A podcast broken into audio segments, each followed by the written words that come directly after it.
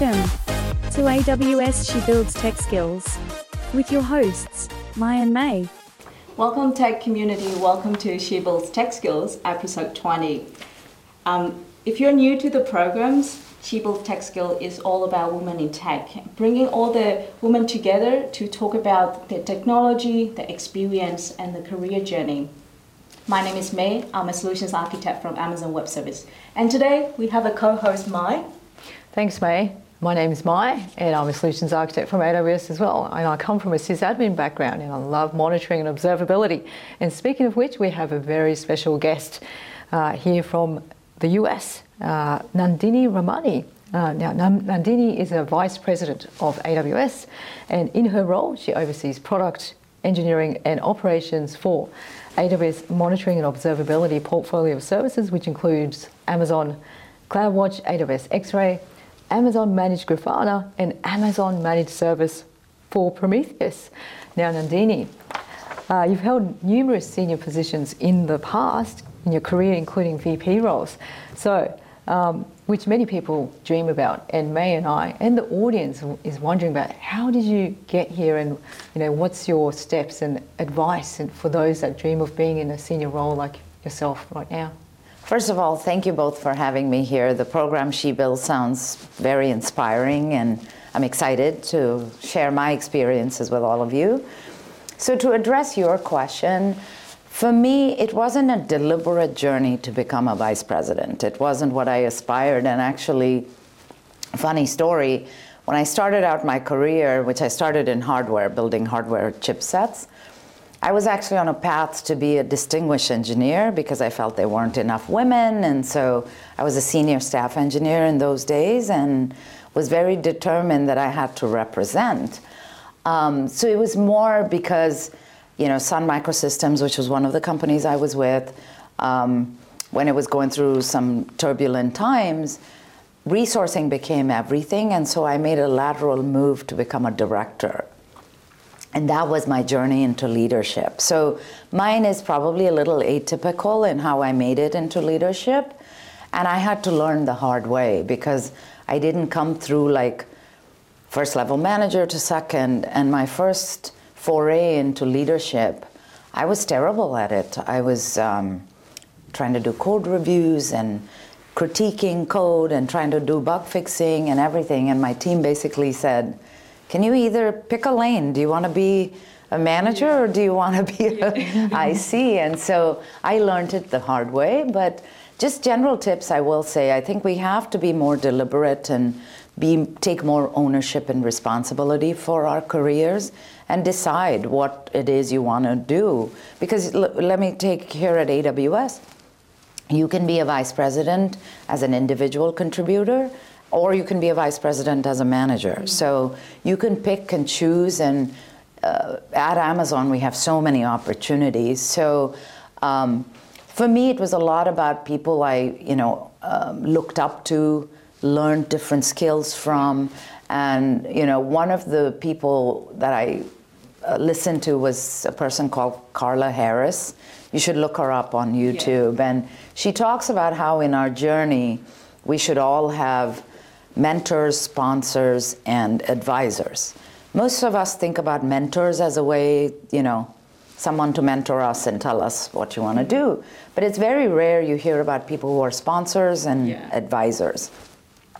I've taken that to heart, and even today in my role, I always seek people who can advise me when I have a individual issue that I'm trying to mm-hmm. resolve. Or sponsors are people who can advocate for you. Yeah. You know, be your staunch supporter and advocate when the opportunity. That's really interesting because at AWS we talk about having a mentor, but now you bring that to um, really important points, advisor, and also like being like being advocates for you and looking for opportunity. If there's an opportunity, um, they can you know be put you in place and then connect make make that connection. totally totally. So which helps you then figure out where you want to go. Yeah. uh, so not only should you aspire to have advisors sponsors and mentors i encourage everyone to be a mentor sponsor and advisor yeah. as well. Yeah. Yeah. Oh, that's really that's really interesting. I think i'm going to continue that career question there. So like with the within AWS, what is really unique as women in tech or you know exec leaders being at AWS? Like how does the the company culture cultivate and promote exec leaders? Yeah, I mean, I can give you an example. I was here obviously yesterday for the AWS Summit keynote. And on the stage, we had three women leaders That's and great. one male participant. And I mean, I'm, I've gotten so used to being in a very, you know, male-dominated tech community that it was very inspiring to hear people a- applaud the fact that we had three women leaders on stage. So I will say, I felt so I'm coming up on two years at AWS. Mm-hmm. I have never really fe- felt or alienated or different or anything. I feel like it's a place that just empowers you to do the best you can be. And our leadership principles, I think, help you get there no matter whether you're a woman or otherwise. And we have a lot of women leaders for you to look up to, right? They say, I'm not sure who exactly said it, but you cannot be what you cannot see. So if there's no role models, it's very hard to aspire to be that person. And at AWS, we have plenty of us. That's really true. So that's that's exactly um, well the She Builds Tech Skill program is about. Um, like one part of it is also to be more visible Yep. as women in technology to inspire younger generation or women who is um, changing a career into tech. And we want to make sure that there are a lot of um, really brilliant, smart women in technology that can uplift the industry and uh, uh, make sure that the, the place is equitable and you know the embrace that diversity. Yeah, and we have a lot of programs where you can reskill yourself and be part of the tech community, even here in, within Amazon. So, That's amazing. yeah. That's a really good point. All right, let's move on to the next question. Um, so um, I guess you have gone through a lot of the, the journey, like within your career. What are the some challenges that you could share that you overcome um, throughout your career? Like, what are the key highlights, and then the ch- some challenges, and what advice would you give to your younger self? Great question. Yeah. Um, so for me, actually, I said I started my career in hardware, which I did, and I have an electrical engineering background. And then when I watch the market, where you know they say skate to where the puck is going, not to where the puck is, is very true because when hardware chips started to become a commodity mm-hmm. and people were doing more off the shelf, I moved to software. And that was a big leap for me, going from hardware, mm-hmm. which was my, you know, safety net, if you will, to hardware. And then if you look at my career, I've gone from enterprise companies like Oracle to more B2C company like Twitter. Yeah. And then I did another leap to a healthcare startup, which was very small. And then now I'm back in enterprise SaaS with AWS. So for me, my journey has sort of been push the envelope, and every new mm-hmm. thing I do, I like to learn something new that's not that's a little outside my comfort zone. Yeah. So if I were to advise my younger self, that's what I would say. Don't be afraid. You know, it's the scar tissue you build that makes you a leader. And, you know, we have this pr- leadership principle that says, all right a lot. Yeah. You're not born all right a lot. You get there by learning how to be right a lot. And so you have to try it. And that would be my advice to young folks. And one thing, I'll just share a little tidbit with you. When I was younger, I grew up in India in Bangalore. Um, and my brother used to race motorbikes. And I used to ride, ride bikes as well, like motorbikes. And so I told my dad I want to race as well. That's and he said, Well, if you want to go do it, do not? it. Yeah. Why not? And there was no category for women or girls because Wow. girls didn't race. And so I raced with the boys. It was dirt drag racing where you go in like these um, And you did it at when you terrain. were 16. When I was 16, I raced all the it?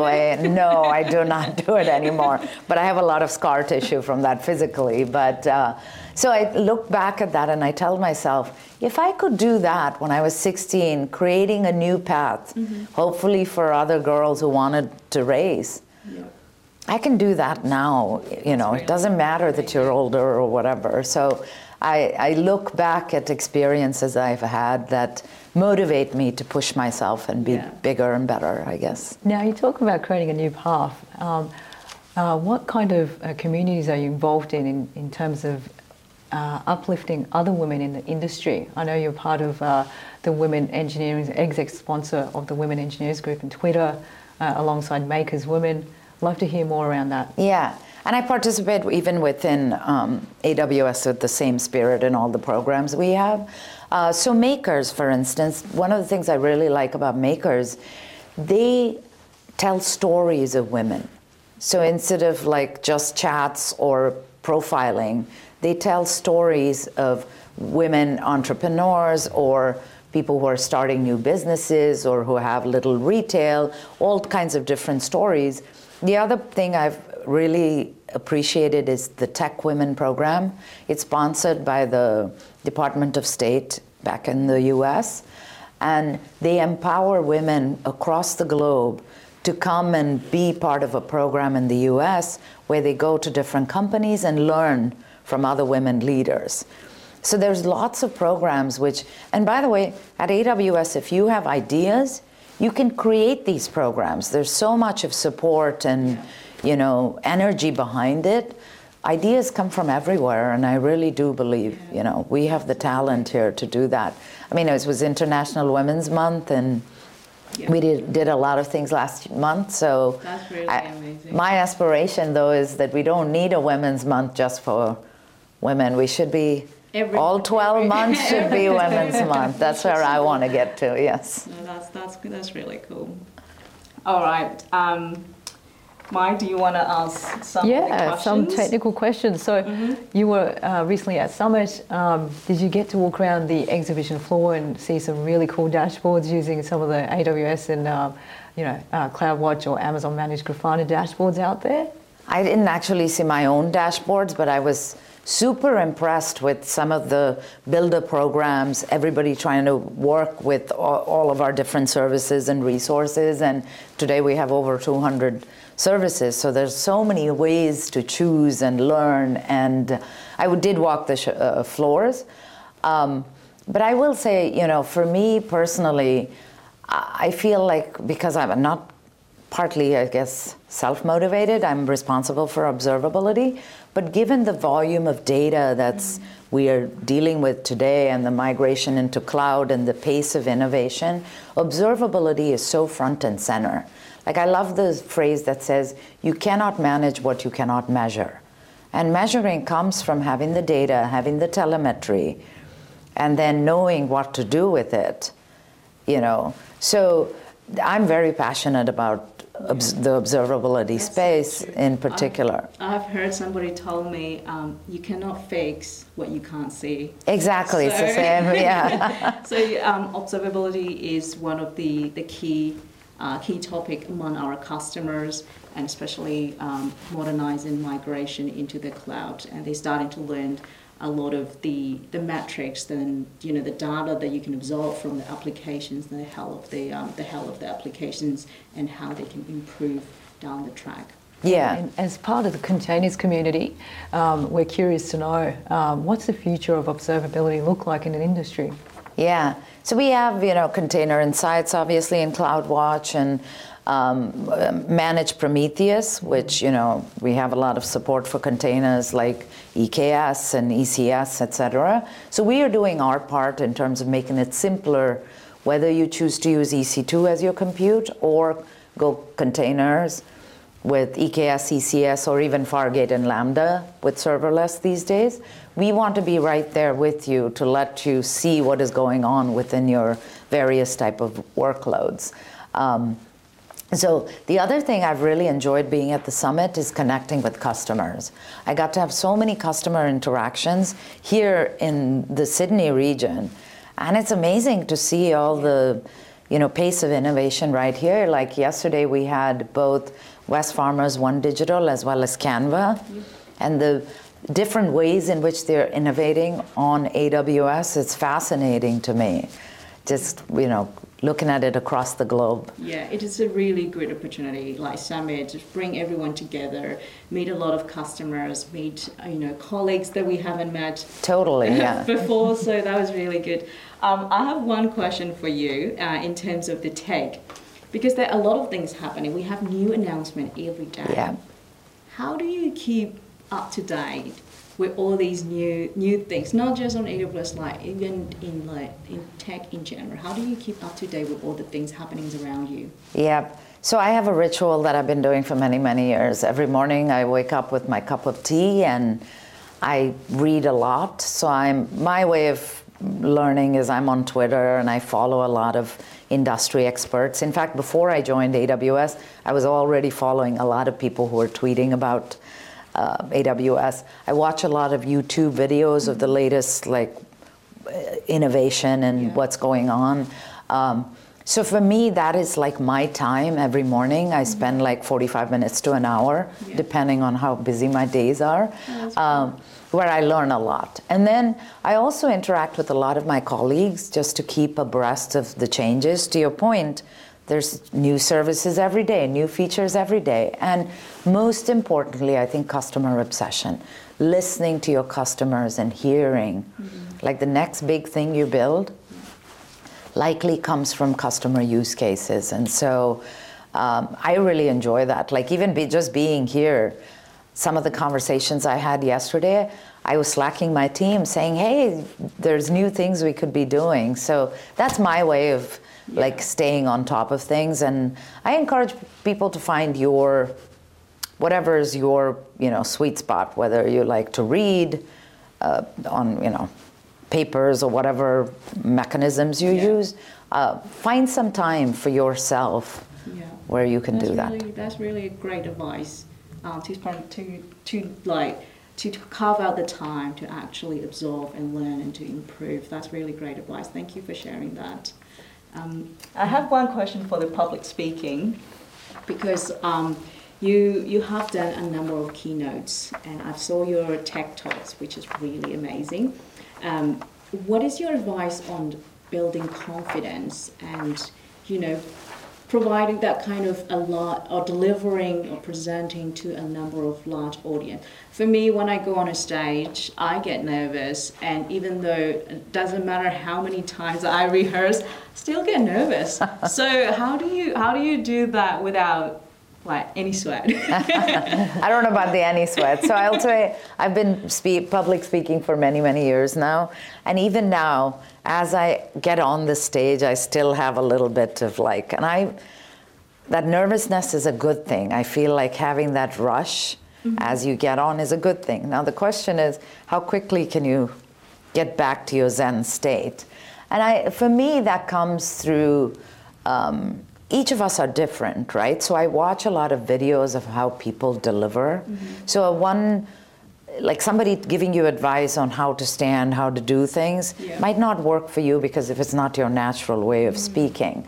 So I look and I take little nuggets from others Yeah. on how to deliver, what to focus on. Because sometimes, like if it's a topic that I'm very deeply I understand, mm-hmm. Then you might go too deep and lose the audience because you, they're not with you. Versus if it's not something you're f- too familiar with, you do need to get to understand it so that you can speak with authority. So it's like a little bit of balance of being a subject matter expert, but understanding. So one of the questions I always ask is who's going to be in the audience?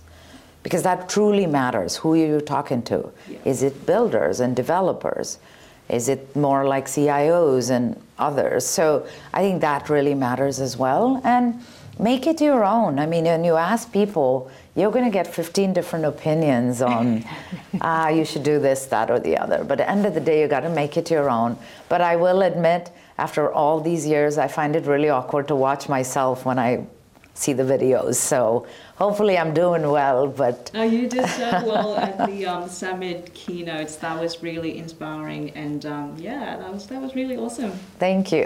You had a packed audience. That was amazing. Oh, it was. It was amazing. and it's so good to be back, honestly, after the past two years to see audiences interact with people and regain those experiences. I'm really enjoying it. And Sydney's been wonderful, including the weather. Yes, you've been lucky, blessed with the weather. Yeah. Yeah, in the last couple of days. Uh, I do have one last question.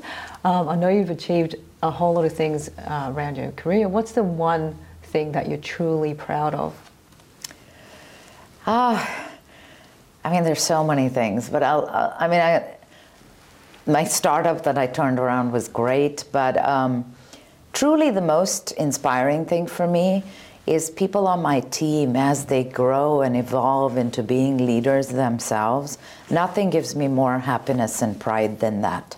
When I see them speak or when I see them, uh, I mentor a lot as well. I'm in a lot of mentoring programs, and I see my mentees or uh, people who come to me for advice, and when they cross that chasm and make it in whatever their journey is, nothing gives me more satisfaction than that. Yeah.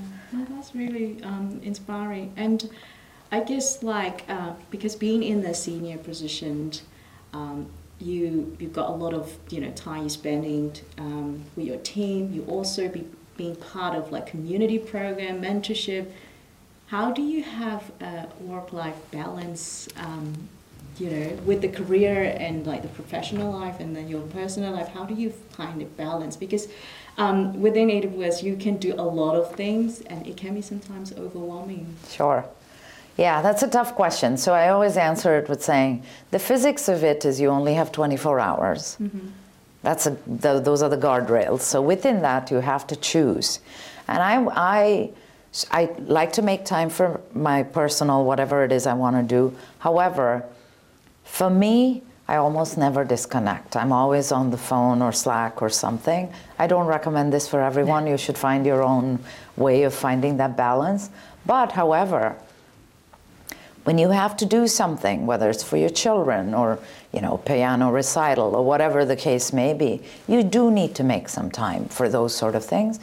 And most importantly, you need to make time for yourself. Mm-hmm. I'm guilty of this. When I first start, I'm so into everything. I don't work out. I just like that's the first thing that falls off. I'm like, ah, I'll go for a run tomorrow. Now I've realized I've got to take that time for myself because it actually energizes me and I do even better at whatever I'm doing. So, whatever it is for each of you, I would say never forget because those things are the first to drop off. You know, work is always there looming large and it is important. Like, I get a lot of satisfaction from my job, and so it's equally important to me, and there's nothing wrong with that either. So yeah, absolutely, self care is important. Yeah. as with family and friends as well. So making time for them and being present. Um, and remembering them. that there's only 24 hours of which you need some hours of sleep, and you pick and choose. On a certain day, you may do something personal, and other days you may be doubling down on work, and it's okay. Absolutely. Yeah. And you have to get rid of the guilt, I think. Yes. Whichever way you go, because I had I I have two girls and I used to feel guilty all the time. Oh my God, I didn't do this for them. Or you got to let that go, whatever choices you make. I make. absolutely understand as a uh, parent as well. Yeah. And, and traveling quite a lot. Um, yes. Yes. making, t- making that time for family is yep. very important too. Yes. So many of our viewers are a technical audience. Do you mind if we ask a few technical questions? Please, I would welcome that. Excellent. So, what do you think is the future of observability? It's a great question. So, you know, um, today and even historically, we've always viewed tele, um, observability as logs, metrics, and traces. That's sort of the three buckets. And then we have security and SLOs and all of these individual Lego blocks. I think the future of um, observability is end to end as a single pane of glass, viewing everything. If you take, for instance, last year um, at reInvent, we announced uh, Internet Monitor in CloudWatch. Mm-hmm. What that does is it tells you if you have a problem in your internet network, your cell- cellular network, because think about our customers, right? You have an end application and you want to know why some transaction failed, or if you're a gaming community, why is there a lag for your end users? Now you're left with logs, metrics, and traces. Where do you go from there? So we want to start at the tip and say, is it a problem with the internet? Is it a problem in your application layer with application performance monitoring, which is like includes tracing, real user monitoring, synthetic monitoring, etc.? And then you want to be able to click on that within your tracing and see what are the metrics that actually resulted in that. And then beyond that, what are the logs that contributed it? So we t- toward it. So our vision for observability is, no, first of all, we want you to have the right data at the right time when you need it, mm-hmm. and then we want to tie it all the way from your logs, which you store somewhere, back to your actual application, so you know exactly where the problem layers are. Meaning, is it in your latest deployment of code that went out? Or is it in the control plane versus the data plane? Like all of those need to be very seamless and easy. And you know, we want to support hybrid cloud environments because people have still have on-prem workloads, whether it's data residency requirements or whatever the case may be. We are committed to supporting access to your telemetry across the board with a single pane of glass, either using managed Grafana, or you can you have a native experience with CloudWatch. So we want to meet the customers wherever they are in that journey. And I'm actually excited for what's to come. Like this reInvent, we have so many launches that I'm so excited for, uh, for our customers. That's, that's really a good point because like when something goes wrong, it's hard to know where to look at it. And then you need you need to find out is it the applications or is it somewhere in your like the the, the config changes Exactly. happening. So you need to find out like being able to identify this is the root cause where it's happening so the team can focus on it rather than going around and finding out where the problem is. So Yep. I think it's really important to have that single pane of glass. Yeah. And it needs to work, whether you know you choose containers, EC2, no matter what kind of database you choose. We want it to be integrated into all of those. Yeah, Yeah, Yeah, really- making it easy for our customers, so reduce the heavy lifting. Yeah. exactly. Yes. And um, I guess another question, just follow up question on that is, what are the challenges that you see with the customer in the observability space? Like, what are the common things that customers talk to you that they have some, you know, they see the trend or the patterns? The biggest patterns I think we're hearing from customers just the volume of data. Yeah. So starting with like you have such a huge volume of incoming data, how do you narrow it down? Mm. How do you get access to the correct data? How do you find this is where AI ops comes in? We have a lot of machine learning with, you know, DevOps Guru, etc. SageMaker does a lot of these. So these services with AI ops, I do think are going to become an integral part of observability in pointing you to the right thing based on your historical patterns of usage. Anomaly detection is a big one. Yeah. And by the way, this is not just about either when something goes wrong, this is even when things are going well.